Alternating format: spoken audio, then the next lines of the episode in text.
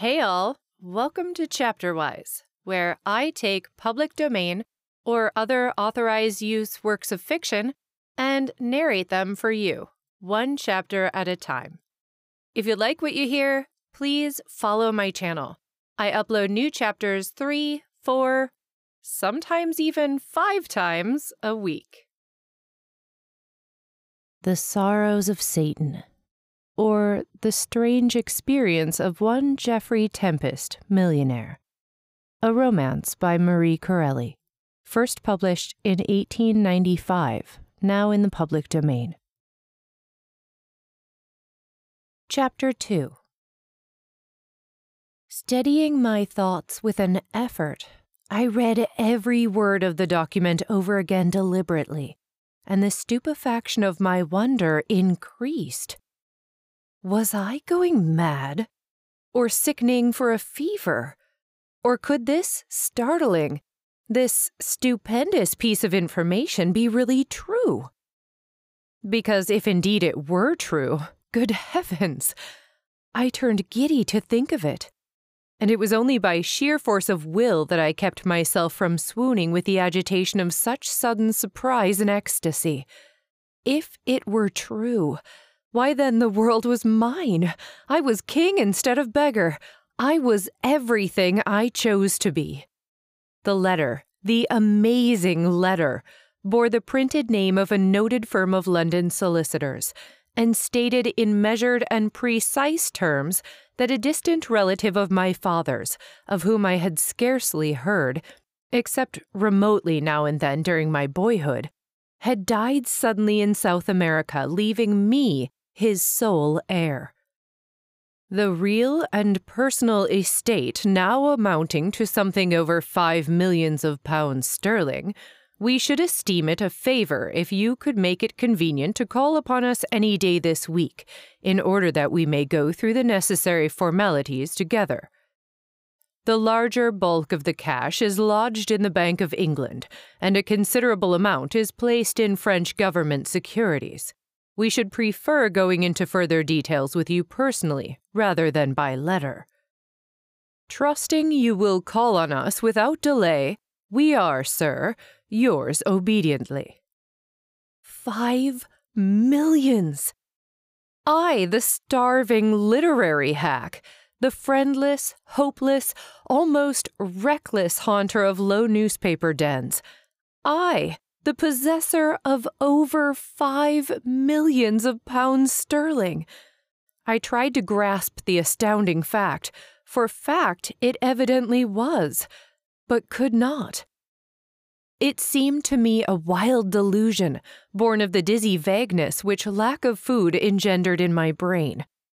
I stared round the room, the mean, miserable furniture, the fireless grate, the dirty lamp, the low treacle bedstead, the evidences of penury and want on every side.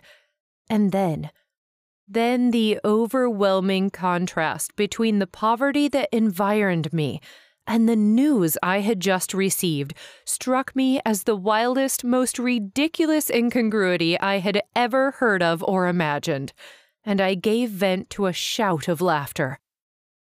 Was there ever such a caprice of mad fortune? I cried aloud. Who would have imagined it? Good God! I, I of all men in the world, to be suddenly chosen out for this luck!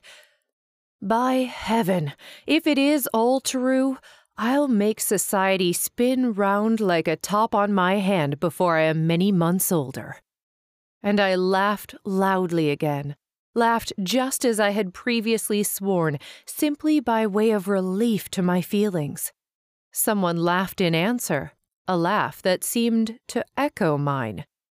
I checked myself abruptly, somewhat startled, and listened. Rain poured outside, and the wind shrieked like a petulant shrew. The violinist next door was practicing a brilliant roulade up and down his instrument. But there were no other sounds than these. Yet I could have sworn I heard a man's deep-chested laughter close behind me where I stood. It must have been my fancy, I murmured, turning the flame of the lamp up higher in order to obtain more light in the room. I am nervous, I suppose. No wonder. Poor Boffles. Good old chap. I continued remembering my friend's draft for fifty pounds, which had seemed such a godsend a few minutes since. What a surprise is in store for you. You shall have your loan back as promptly as you sent it, with an extra fifty added by way of interest for your generosity. And as for the new Mecaenas you are sending to help me over my difficulties, well, he may be a very excellent old gentleman, but he will find himself quite out of his element this time. I want neither assistance nor advice nor patronage. I can buy them all. Titles, honors, possessions, they are all purchasable. Love, friendship, position. They are all for sale in this admirably commercial age, and go to the highest bidder. By my soul, the wealthy philanthropist will find it difficult to match me in power. He will scarcely have more than five millions to waste, I warrant. And now for supper. I shall have to live on credit till I get some ready cash. And there is no reason why I should not leave this wretched hole at once and go to one of the best hotels and swagger it. I was about to leave the room on the swift impulse of excitement and joy when a fresh and violent gust of wind roared down the chimney, bringing with it a shower of soot which fell in a black heap on my rejected manuscript, where it lay forgotten on the floor, as I had despairingly thrown it. I hastily picked it up and shook it free from the noisome dirt, wondering as I did so, what would be its fate now?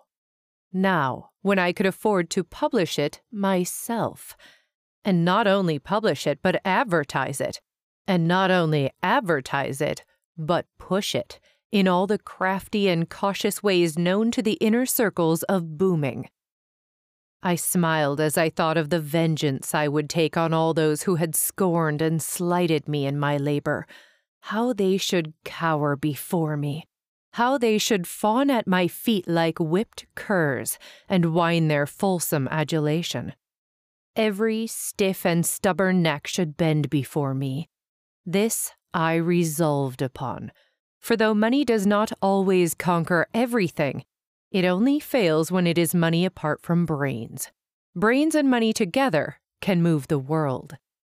Brains can very frequently do this alone without money, of which serious and proved fact those who have no brains should beware.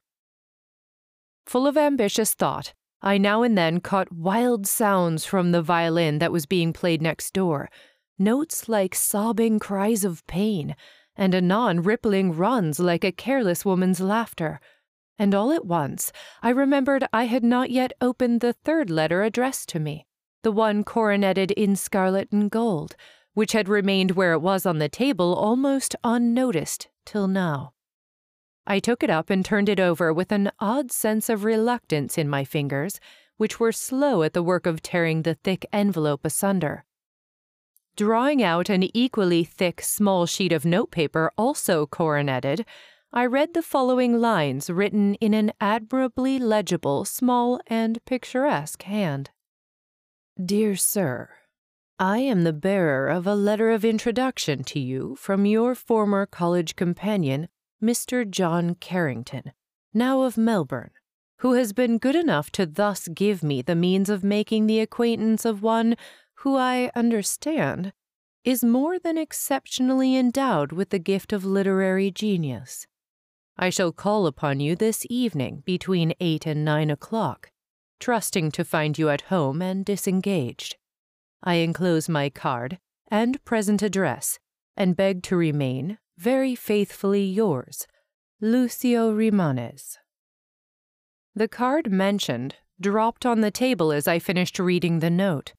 It bore a small, exquisitely engraved coronet, and the words, Prince Lucio Rimanez. While scribbled lightly in pencil underneath was the address Grand Hotel. I read the brief letter through again. It was simple enough, expressed with clearness and civility. There was nothing remarkable about it, nothing whatever, yet it seemed to me surcharged with meaning. Why, I could not imagine.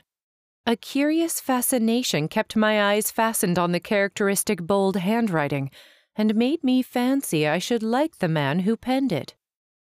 How the wind roared, and how that violin next door wailed like the restless spirit of some forgotten musician in torment. My brain swam, and my heart ached heavily. The drip, drip of the rain outside sounded like the stealthy footfall of some secret spy upon my movements. I grew irritable and nervous. A foreboding of evil somehow darkened the bright consciousness of my sudden good fortune. Then an impulse of shame possessed me, shame that this foreign prince, if such he were, with limitless wealth at his back, should be coming to visit me.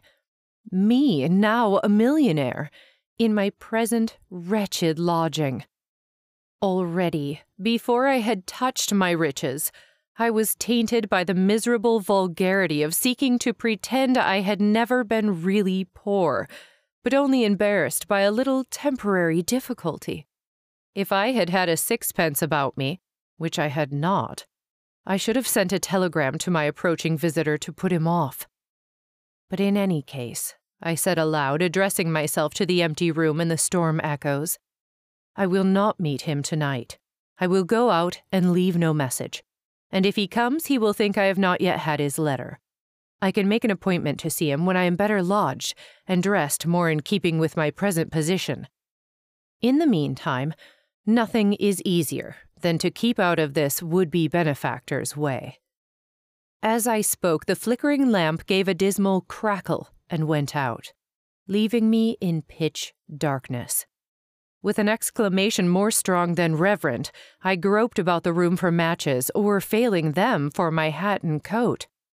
And I was still engaged in a fruitless and annoying search when I caught a sound of galloping horses' hooves coming to an abrupt stop in the street below. Surrounded by black gloom, I paused and listened. There was a slight commotion in the basement. I heard my landlady's accents attuned to nervous civility, mingling with the mellow tones of a deep, masculine voice. Then steps, firm and even, ascended the stairs to my landing. "The devil is in it," I muttered vexedly. "Just like my wayward luck, here comes the very man I meant to avoid." That's it for today's chapter, everyone. Thanks for coming along on the ride. I'm always looking ahead for my next project for this channel, so if there's anything you'd like to hear, drop your suggestions in the comments or send a message to the email linked in the description of each episode. Whatever platform you're listening on, just know that I deeply appreciate the time you spend with me here. Please don't forget to like and subscribe, and see you next time.